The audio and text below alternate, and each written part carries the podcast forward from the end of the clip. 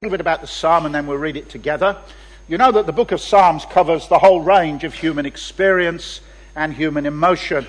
Whatever the condition of our heart, however painful or delightful are our circumstances, we can always find something in the book of Psalms that puts into words how we feel. Psalm 103 is a psalm of pure praise. It is a glorious celebration of the grace of God. Someone's described it as a request free zone. Very often the psalmist is crying to God for things. This time he is simply praising God. Probably it was written by David at the end of his life as he looks back and he reflects on the amazing goodness of the Lord.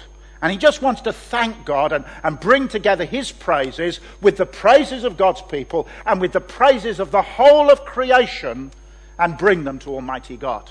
The psalm itself falls into three parts there's a short beginning, and a long middle, and a short ending. And if you want to think of the psalm, think of it as kind of concentric circles. In the first five verses, we have personal praise. We'll read it in a moment.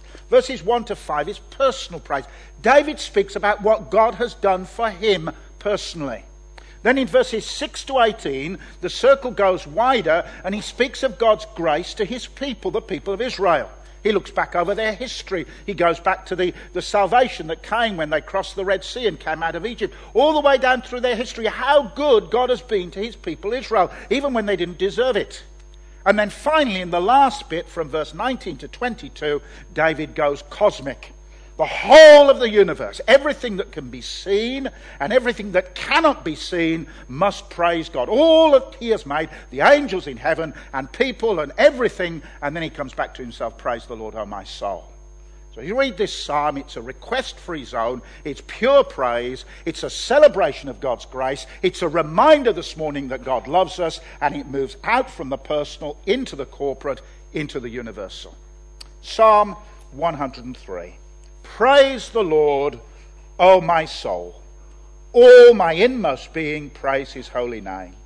Praise the Lord, O my soul, and forget not all his benefits who forgives all your sins, who heals all your diseases, who redeems your life from the pit and crowns you with love and compassion, who satisfies your desires with good things so that your youth is renewed like the eagles.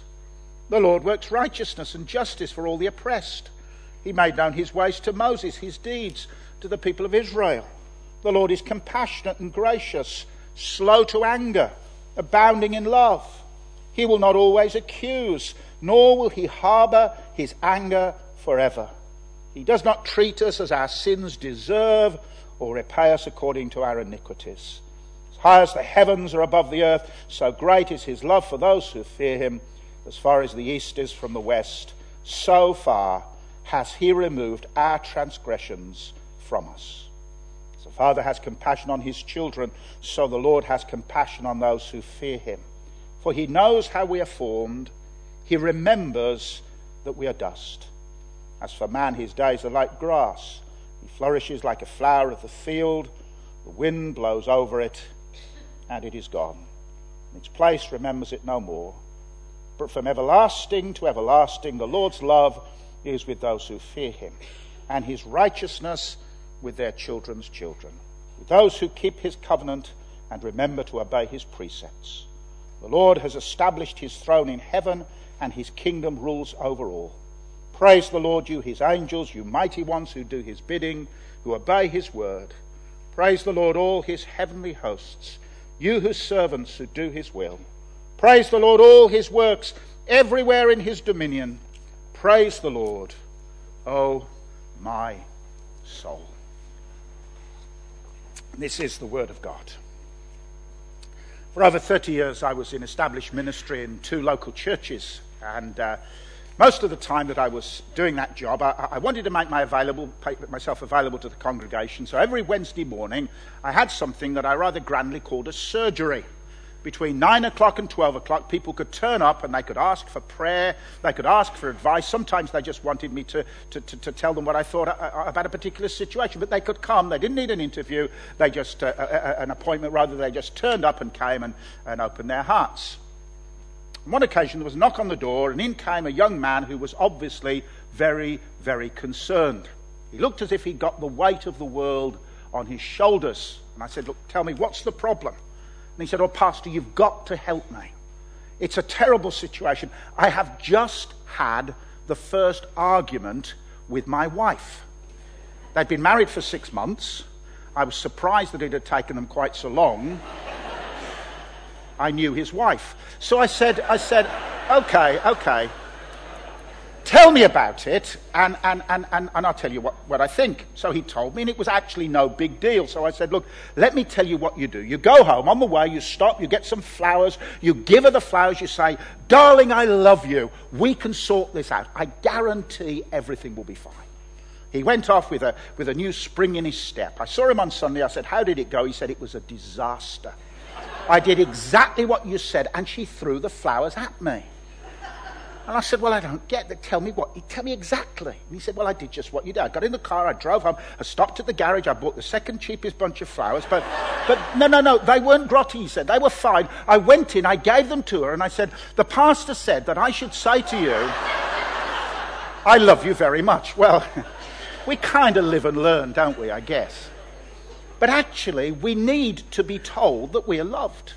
That's, that's something in our hard wiring. It's something in our DNA. It's the way in which God has made us. Husbands need to tell their wives that they love them. Wives need to tell their, their, their, their husbands. Parents need to tell their children. Children need to tell their parents. It's the way we're made because we're made in the image of God and God is eternally love. Father, Son, and Holy Spirit existing in an eternal relationship of love, and we're made in the image of God. Most of all, most of all, we need to know that God loves us. Indeed, God delights that his children should know that he loves them. There's a great prayer, if we'd read on in Ephesians into chapter 3, there's a great prayer at the end of Ephesians chapter 3 where Paul prays for the, for the Ephesian Christians that, that they may be filled with a knowledge of the sense of the love of God, how wide and high and deep and long it is, is it, the love that surpasses knowledge. God wants you to know his love so that you will be rooted and established in that love. And the simple message I want to bring you to this morning, if you want it in a simple sentence, is this God loves you more than you could imagine, and He wants you to know it. God loves you more than you can imagine, and He wants you to know it. And you might say, well, did we really need to bring a man all the way from England to tell us something that is Christianity 101? You know, that's a bit simple, isn't it? Surely we know that in a, in a great church like this. We know that. Well, yes, I'm sure you do. But do you really believe it? Do you really believe it? I meet Christians all the time who theologically are convinced that God loves them. In their lives, they're not quite so sure. They're living in kind of a, a, a, a, situation where they think, well, if I did this, then I'll earn God's love. And, and if I step out of line, then God won't love me anymore. And if God loved me, why did He allow this thing to happen in my life? I'm a visitor this morning, so, so I, I know very few of you. I recognize one or two faces, but not many. Shall I tell you what I do know? What I do know is that there are a significant people, number of people in this church this morning who, who are struggling. Struggling with all sorts of trials and troubles in their lives. How do I know that? Because I've been a pastor and I know that a number of people like this, there will be some who are in real difficulties this morning. Maybe it's a real struggle to come to church. And when you shake people's hands at the door at whatever time the service finishes, you'll tell a lie.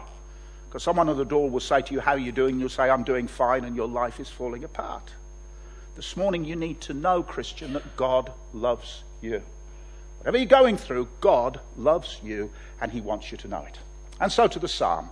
This is a psalm of the celebration of God's love and the celebration of God's grace. As we said a moment ago, it's in concentric circles that kind of move outwards. Let's look first of all at verses 1 to 5. Here is David's personal praise. Verses 1 and 2 are four commands. Four commands. Look at verses 1 and 2. Praise the Lord, O my soul.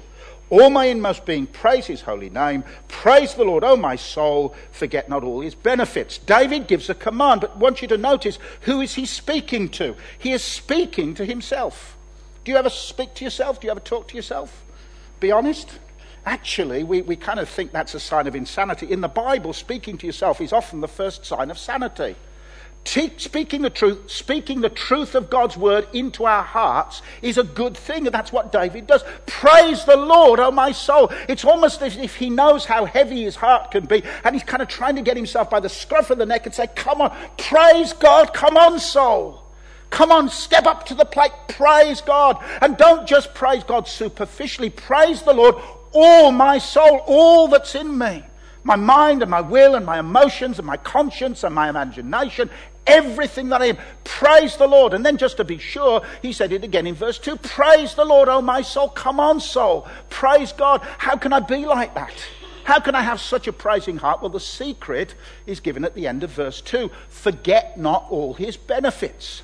How do we have a praising soul? By constantly remembering God's blessings. The word benefit in Hebrew means something that you didn't deserve, something that you didn't gain, something that was given to you by pure grace. Remember the gifts that God has given you. Remember that old chorus we used to sing Remember your blessings, count your blessings, name them one by one. Do you remember? And it will surprise you what the Lord has done. I have a friend who works in a Bible college. And when his mum got to be 70 years of age, she decided to do something. She decided to record every day the blessings of God in her life. And so she went down to Woolworths. Did you ever have Woolworths up here? Yeah, well, it's a long time ago now. She went down to Woolworths and she bought a little notebook. And every single day, she wrote down one blessing. One thing that she remembered God had given to her in her life. And every day she wrote it, 365 days a year. When my friend visits her, she's in a rest home now, she's 83 years old, and the first thing that she says when he goes through the door is, I'm still writing down the blessings. Every day for 13 years, she's been writing down blessings. Now, she's 83. She may have repeated herself a few times, but you, you don't argue with an 83 year old lady. What a great thing. What a wonderful thing to remember his benefits to remember what the Lord has done. Don't you find that sometimes Christians, and I'm sure it's not true here, but in the churches I minister in, it's kind of true, Christians are so miserable sometimes. Do you not find that? Yeah, you come to some churches and you think as they come through the door, they not only get a, a, a, a, handbook, they get a lemon because they look as if they've been chewing one. You know, Christians just seem to love to talk about the problems and the, and the difficulties, whereas actually we should remember his blessings. The, the, the way to a joyful heart is to reflect on the goodness of the Lord. And in verses 3 down to verse 5, David mentions five of them. Five blessings. Just, just look at them with me, if you will. Verse 3, first of all, who forgives all your sins. That's a great place to start, isn't it? The God who forgives all your sins. That is the first fundamental fountainhead blessing uh, of which every other blessing flows. God, the Holy One who hates sin because of the death of Jesus Christ on the cross of Calvary, has forgiven my sins. Isn't it great to be a Christian today? You can say yes if you like. Isn't it wonderful to know, to know that your sins are forgiven? That, that some will develop that even further on. But it's no surprise that when David personally thinks of God's blessing, the first thing that grips his heart is the forgiveness of sin. David was the man after God's own heart. He was also the great example of a man who failed in the Old Testament. One day in his 40s, he's standing on his roof. He sees this woman. She's exceptionally beautiful. She's also exceedingly vulnerable. And he takes her. He takes her into his home, and then there is a kind of a progress of sin from immorality to deception to murder. And, and, when his sin begins to rest upon his shoulders and he begins to see it for what it is, he writes some of those Psalms, Psalm 51, for example, and he describes the immense weight of sin it's like a, a little flower that, that, that withers in, in, in, the sun, and his whole soul feels like this little withering, little withering flower. The weight of sin is so heavy upon him. My bones are broken. And I, am in such a burden. And then he hears the voice of God, Your sins are forgiven. And he writes Psalm 32 Oh, how blessed is the man whose sins are forgiven. In Hebrew, oh, how blessed and blessed and blessed is the man whose sins are forgiven. God has taken them away. Oh, Christian, if God did nothing else for you today except for forgiving your sins, you should leave this place with a song in your heart, shouldn't you? He forgives our sins. Wonderful. Number two, He heals all our diseases. Well, that's a little bit more tricksy, isn't it? Is that literally true? Can we kind of go to God, whatever our problem is, and ask Him to, to forgive, our, uh, uh to forgive our sins and to heal our disease? Is that the way it works? My wife has been very seriously ill with, with a, a disease very similar to multiple sclerosis for about 21 years now.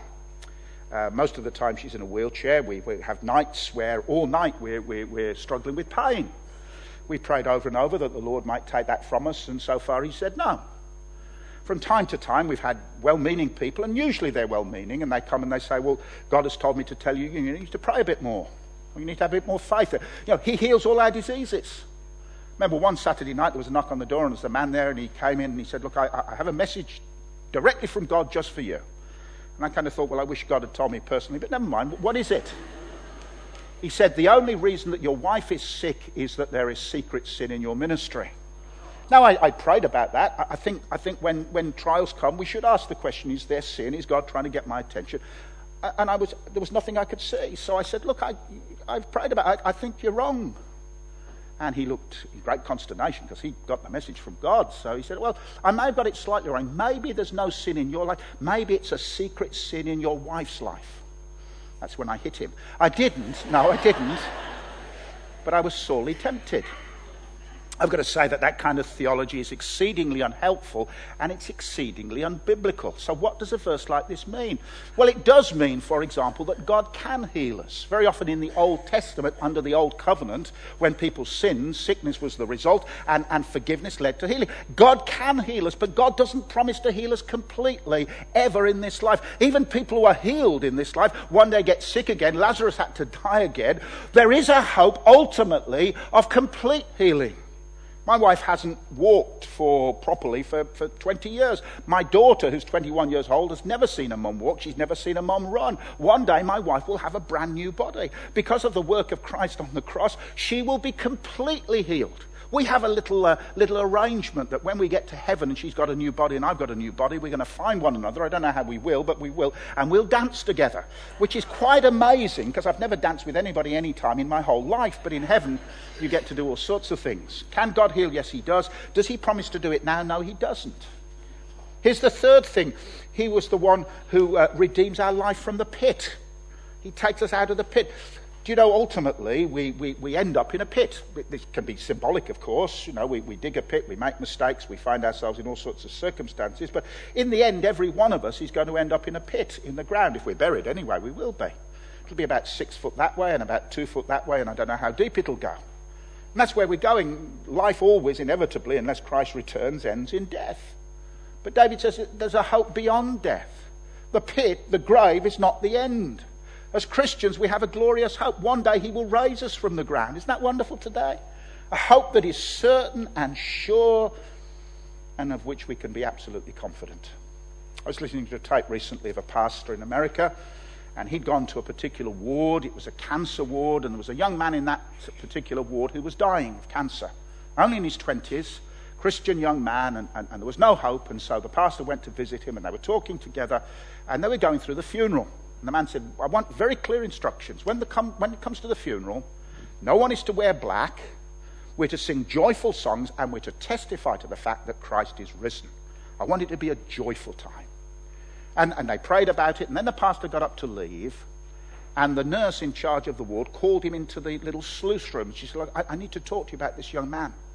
I'm really, really worried. Everyone in this ward, it's a terminal ward, everyone's dying, and they all know it, but he doesn't know he's dying.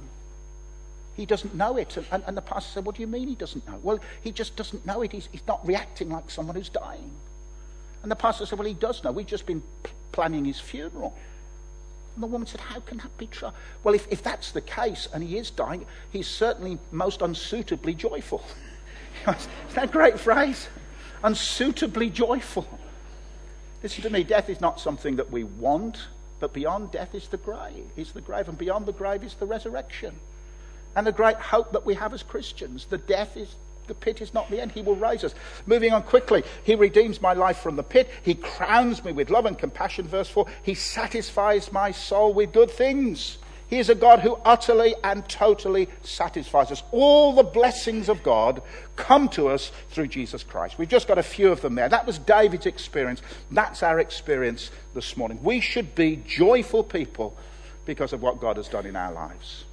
I preach very often up in Birmingham in a, in a church that consists primarily of converted Hindus and Muslims and Sikhs. It's a wonderful place. I love going to this church. They have a men's meeting once, uh, once a month, and I very often go to the men's meeting. It, it, it starts at about 7 o'clock in the evening, and it goes on till about 10 o'clock. We eat and then we sing and then we pray and then I speak and then we eat a bit more and we sing a bit more and we pray a bit more and they say, Can you speak again, please? And I think, Okay, you know, two for the price of one. And then we eat a bit more and then we. But the thing that strikes me most of all is, is the way in which these guys sing. I haven't got a clue what they're singing, and most of it's Urdu, but it's just one. And you look at them and they are just so full of joy. And I said to the pastor once, I said, You know, I, I just love coming here. I love seeing your guys singing. Uh, and he said, Oh, they do love singing. They really do. And I said, Judgy, why, why do they love singing so much? And he said, Well, in Islam, they never sang. And in Hinduism, they never sang. And, in, and then they become Christians, and they become singers. I said, That's amazing, isn't it? Why didn't they sing in Islam? He said, That's very simple. If you're a Muslim, you've got nothing to sing about. If you're a Hindu, you've got nothing to sing about. But the moment you come to Christ and you know Him as Savior and Lord, God puts a song within your heart. That's the personal praises of David. What a full and glorious gospel he's experienced. Can I say this morning, and I, am a visitor, so I don't know anybody here hardly. Are you a Christian this morning? Have you experienced this gospel? Have you come to know this Saviour for your own Saviour? Notice this is personal. David is speaking about a personal relationship. He has forgiven my sins. He's given me a hope beyond the grave. He's the one I can trust. He's the one who will one day raise me from the pit. He crowns me with love and compassion. He does all those things for me. Can you say this morning that that's true of me? Can you quite simply say this morning, I, I, I know I'm imperfect, but I know God has forgiven my sins? Well, if you can say that, you're a Christian. If you can't say that, and even this morning, you need to do something about it. Wouldn't it be wonderful this morning to come into the experience of David? That's his personal experience. Then we move to the second section of the psalm, verse 6 down to verse 18, and we move from the singular now to the plural. He begins to speak about God's blessings for the people of God. And it's a particular people. This isn't God's blessing for the whole world, this is God's blessing for the people who belong to Him. So in verse 11 and verse 13 and verse 17, he used the little phrase, those who fear him. Those who fear him, those who fear him. In verse 18, he describes them as God's covenant people, those who keep his covenant and remember to obey his precepts. These are the blessings that God has for his people. And they're the blessings of grace. If you look through this chapter or this section, what you have here is what someone has described as a kaleidoscope of grace the reluctance of God's anger, the generosity of God's mercy, the magnitude of God's love, the completeness of God's forgiveness, the tenderness of God's compassion, the intimacy of God's kindness, and the dependability of God's faithfulness. Now, if you're taking notes, did you get that? Probably not. Let me try and simplify it. David here speaks about the grace of God as both past and present and future. The experience of Israel throughout its history was of God's past guiding grace. The whole history of Israel was a history of grace. They deserved judgment, they received mercy, not once or twice, but over and over and over again. And when he reflects on their past history in verse 6 down to verse 12, that's the great theme. Look, if you will, at those verses. Look at verse 6. The Lord works righteousness and justice for all the oppressed. That's probably referring to the, to the oppressed people in Egypt who cried to God and God delivered them. That great act of salvation in the Old Testament. God brought them out of Egypt. He delivered his people. That was an act of grace. It was an act of salvation. Verse 7, what else did he do? He made known his ways to Moses, his deeds to the people of Israel. He gave them his word, in other words. Do you know, Christian, the most precious physical possession in the whole universe is this book? Don't you love the Bible? Don't you, don't you, you love to open this book because you know it's the Word of God? God spoke. He spoke on the mountain. Later in the book of Deuteronomy, it says, What nation is like the nation of Israel? They have the very words of God. In the New Testament, it says that all Scripture is God breathed. I was saying to the folk at the convention a, a, a couple of days ago, uh, a few years ago, as, as a preacher, I was having some problems with my voice. And in the congregation, we had an opera singer. Have you ever heard of Anne Lindstrom? I'm sure some of you have heard of Anne. She, Anne she's a Scottish lady and brilliant singer. And uh, after the service, she said, Pastor, you're struggling with your voice, aren't you? And I said, a, bit of a problem. She said, I, I can help you. I, I tell you what your problem is. It's your breathing. You're not breathing, but I can teach you to breathe. I was in my 80s. I thought I was doing okay up until that point. But, you know, she gave me some exercises. Do you know what it meant? It meant now that I can breathe in such a way that I can preach for hours and hours and hours. Aren't you glad? But this is what I learned. There's an intimate connection between words and breath. And in 2 Timothy 3:16 Paul says all scripture, Old and New Testament, 66 books, all of them are God breathed. Not that human beings wrote this very intelligent book and then God kind of uses it from time to time. No, no, these words are the very words of God. What a blessing that was for the nation of Israel. What a blessing it is for us today. And then he goes on, look at verse 8. The Lord is compassionate and gracious, slow to anger, and abounding in love. That was the moment those words were revealed in the Old Testament, at the moment when Israel had committed its greatest sin. They'd come to Mount Sinai, they promised to be faithful to God. And then while Moses in the mountain, they're out on the plain and they're worshipping an idol. And they're bowing down to an idol. And, and, and Moses comes down, and it looks for a moment as if Israel are going to be obliterated. But God chooses to have mercy. And then in, in Exodus 33, Moses says to God, Oh God, show me your glory. God says, You can't see my glory and live, but I'll hide you in a rock. Do you remember the story, end of Exodus 33? And Moses is hidden in a rock, and then the glory of God descends. And what's the glory of God? Do you remember? The Lord, the Lord, compassionate and merciful, slow to anger, and abundant in mercy. What is the glory of God? The glory of God is his amazing, amazing compassion and mercy to sinners. Come with me to the New Testament. They take the Lord Jesus Christ and they lead him up Calvary's hill. And they strip him naked and they throw him to the ground and they drive nails through his hands and his feet. And then they lift him up between heaven and earth. And as you stand there looking at him, he looks less than human. He's bruised, the spittle running down his face, there's blood everywhere. He looks more like a dog than a human being. It is a place of extreme shame. The Romans waited, uh, uh, the Romans reserved crucifixion for the most terrible criminals. It's a place of extreme shame. It's a place of degradation. And yet, how does Jesus refer to the cross? When he is crucified, this is the moment of his glorification. Where do we see the glory of God most supremely? Not in the heavens and the stars, but in the cross of Christ.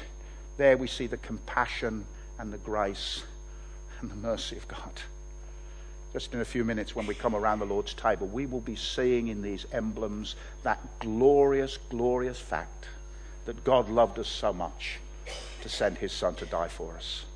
Look at the next verses. They, they refer also to, to God's grace. He will not always accuse or harbor his anger forever, verse 9. He doesn't treat us as our sins deserve or repay us according to our iniquities. Very often, as Christians, we, we kind of think God is just waiting for us to step out of line and then he's going to zap us. That's the kind of thinking we have. God isn't like that, he says. God doesn't behave that way. As far as the, as high as the heavens are above the earth, so great is his love for those who fear him. As far as the east is from the west, so far has he removed his tra- our transgressions from us.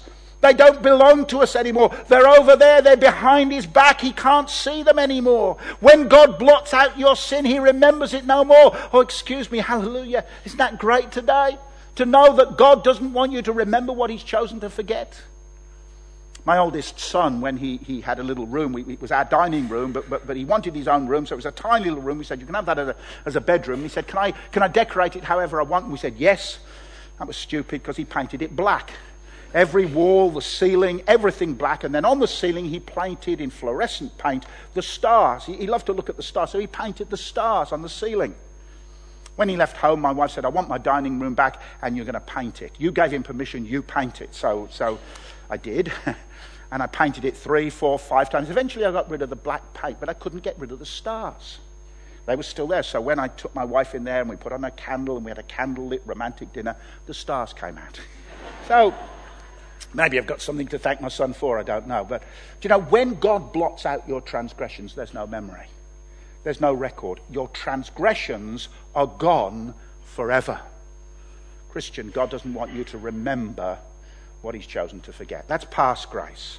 Look at present grace from verse, uh, verse 13 down to verse 14. As a father has compassion on his children, so the Lord has compassion on those who fear him, for he knows how we are formed. He remembers that we are dust. When the Bible talks about God's fatherhood, it very often speaks about all sorts of things. It speaks about his protection and his care and his provision, his guidance, sometimes his discipline. But here it speaks about the tenderness and the intimacy and the sympathy of a father's heart. Father like, he tends and cares us. Well, our feeble frame, he knows. We'll go down tomorrow, God willing, to see our new granddaughter. Just over a year ago, we went to see our her, her sister. Her sister's called Avena. We went to see her when Avena was about uh, uh, 24 hours old, I think she was. She was about this size, about the size of a hedgehog. In fact, in fact with a little spiky hair, she looked like a hedgehog. And uh, Matt is a great big Welshman, great big Welshman. And, and so my daughter Kes, she's holding this tiny little scrap of life, and she says, Matt, take Avena.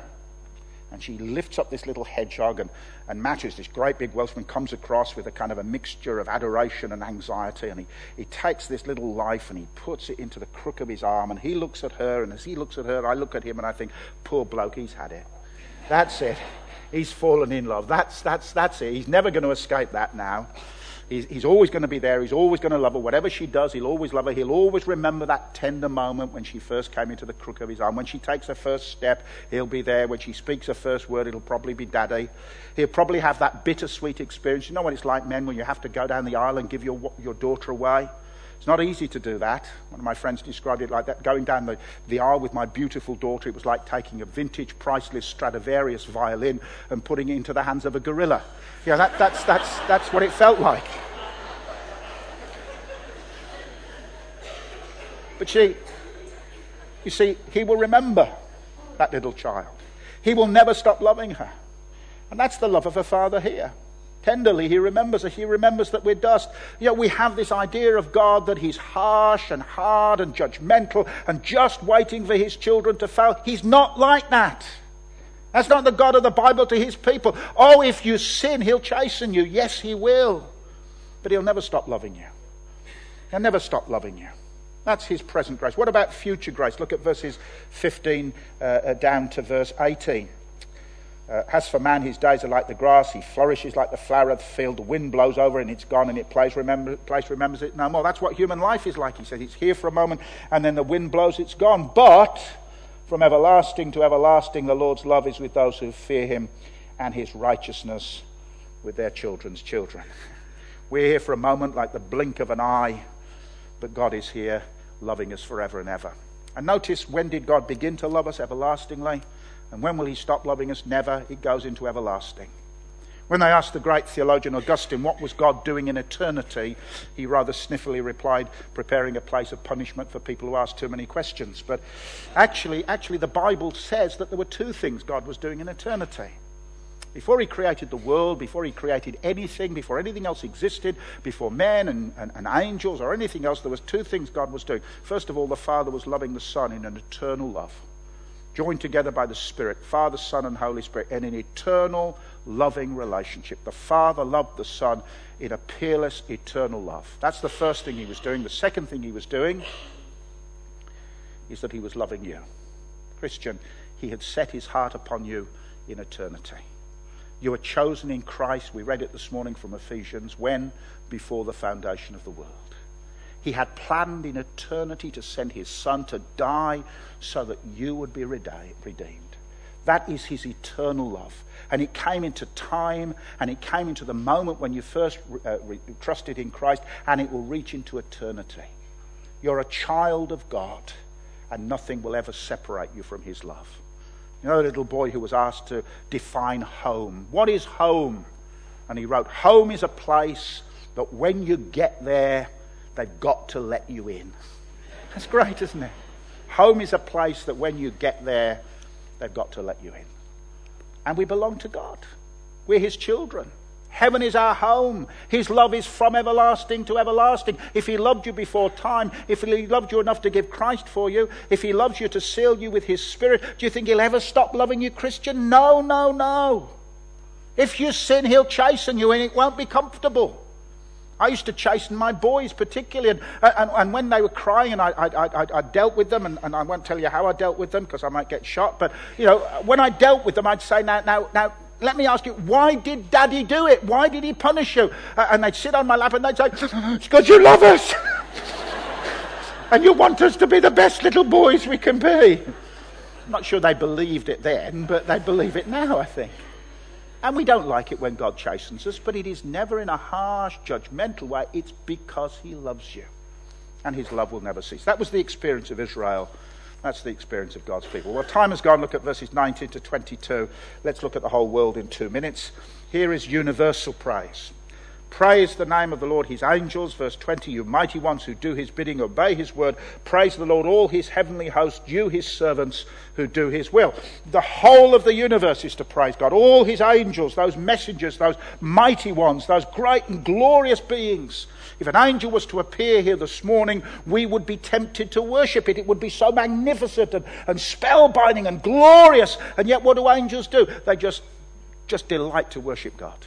Holy, holy, holy is the Lord God Almighty. What about the creation? Look at verse 22. Praise the Lord, all his works. In one of the other Psalms, it speaks of all his works the sun and the moon and the shining stars, the, the highest heavens and the earth beneath, sea creatures, lightning, hail, snow, clouds, stormy uh, winds, mountains and hills, small creatures, flying birds, kings of the earth, all nations, princes, rulers of the earth, young men, maidens, old men, and children. Praise the Lord. The whole of creation is designed for worship. Some of you go to work tomorrow and people say, Well, what did you do at the weekend? And, and they'll either be very excited or they'll be very depressed tomorrow, won't they? I'm pretty sure. At the moment, Andy Murray's still British.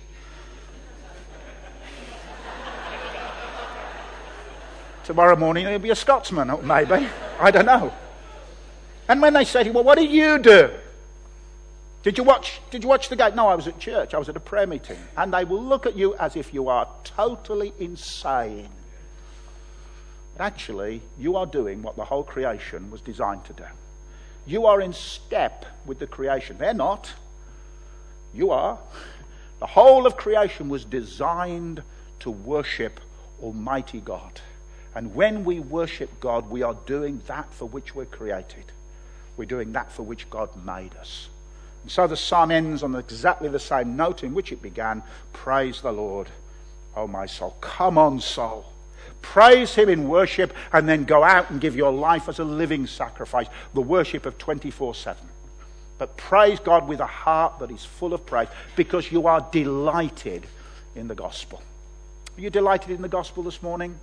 If you are, you'll do everything you possibly can to bring people to the mission that's just coming up.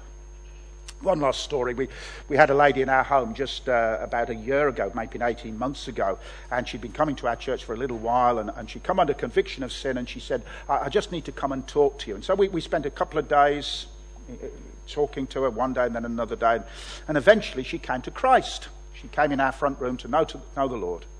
And then she went home, and she, she got home. She thought, now what do I do next? I've just become a Christian. I, I know. I'm going to tell everybody. So for the next three hours, she took out her, her, her phone book, personal address book, and she rang everybody on the phone book.